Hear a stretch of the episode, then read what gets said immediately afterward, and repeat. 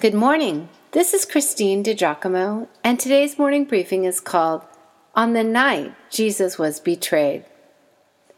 Jesus finished his agonizing prayer in the Garden of Gethsemane and returned to his men just in time for Judas to step forward and kiss him. His friend and one of the inner circle of 12 disciples ensured those who had come to arrest Jesus that he was indeed the man. We read right through the narrative of Judas' betrayal, accepting it as part of the familiar story of the beginning of Jesus' end, particularly on that night. But can I be honest? Something has puzzled me, then bugged me, and now screams to me. In Paul's letter to the Corinthians, he wrote, The Lord Jesus, on the night he was betrayed, took bread, and when he had given thanks, he broke it and said, This is my body, and so on. Did you catch the way Paul described that night? What the church has come to call Maundy Thursday wasn't described as the night Jesus ate the Last Supper or washed his disciples' feet, or the night Jesus was arrested, beaten, tried, etc. Rather, it was called on the night Jesus was betrayed. The passage from Luke's Gospel. While he was still speaking, behold, a crowd came, and the one called Judas, one of the twelve, was preceding them and he approached Jesus to kiss him. But Jesus said to him, Judas, are you betraying the Son of Man with a kiss? When those who were around him saw what was going to happen, they said, Lord, shall we strike with the sword? And one of them struck the slave of the high priest and cut his right ear. But Jesus answered and said, Stop, no more of this. And he touched his ear and healed him. Then Jesus said to the chief priests and officers of the temple and elders who had come against him, Have you come out with swords and clubs as you would against a robber? While I was with you daily in the temple, you did not lay hands on me. But this hour and the power of darkness are yours. Hmm. A sobering scene, isn't it? Jesus rises from his position of prayer under the boughs of the olive trees, probably rubs his knees a few times, and then walks over the disciples and wakes them up again.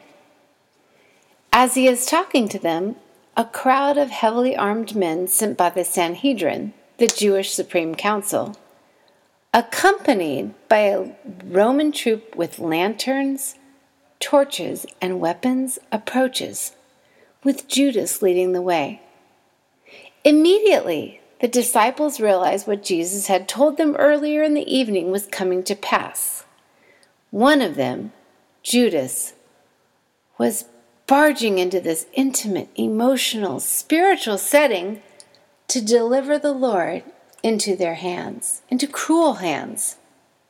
Betrayal at its worst. Betrayal cuts deep into the soul.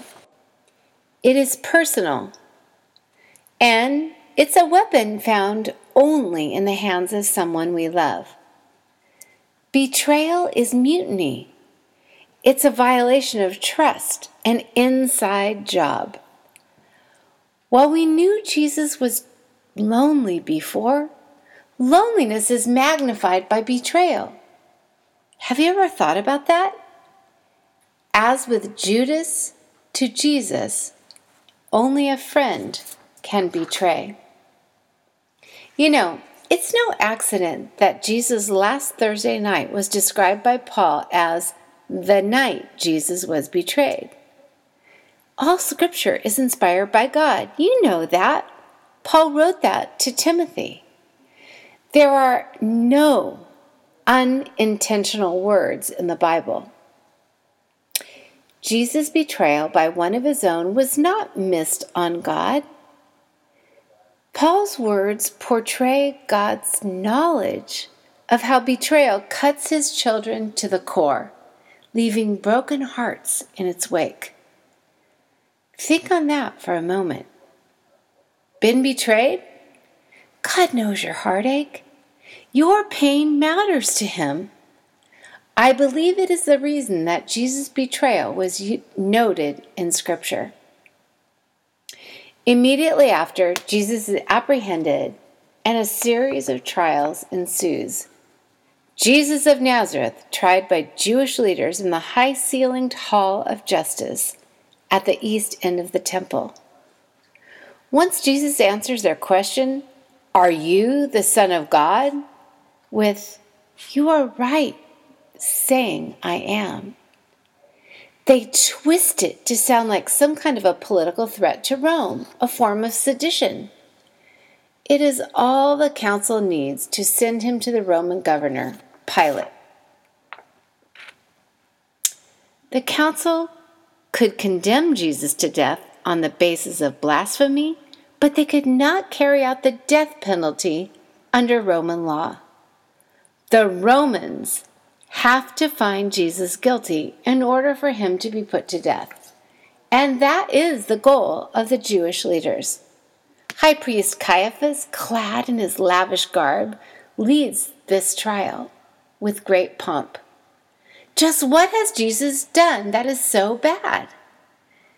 They are accusing him of blasphemy, claiming to be God.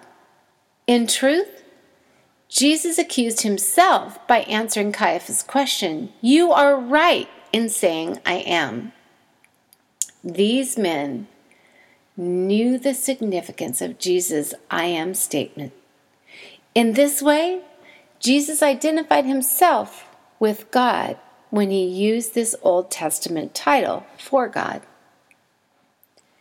The irony is this the only reason Jesus is standing in front of them is because he is exactly who they are trying him for being. Theologians, philosophers, scientists, and college professors regularly set out to debate the claims of Jesus Christ in our present day.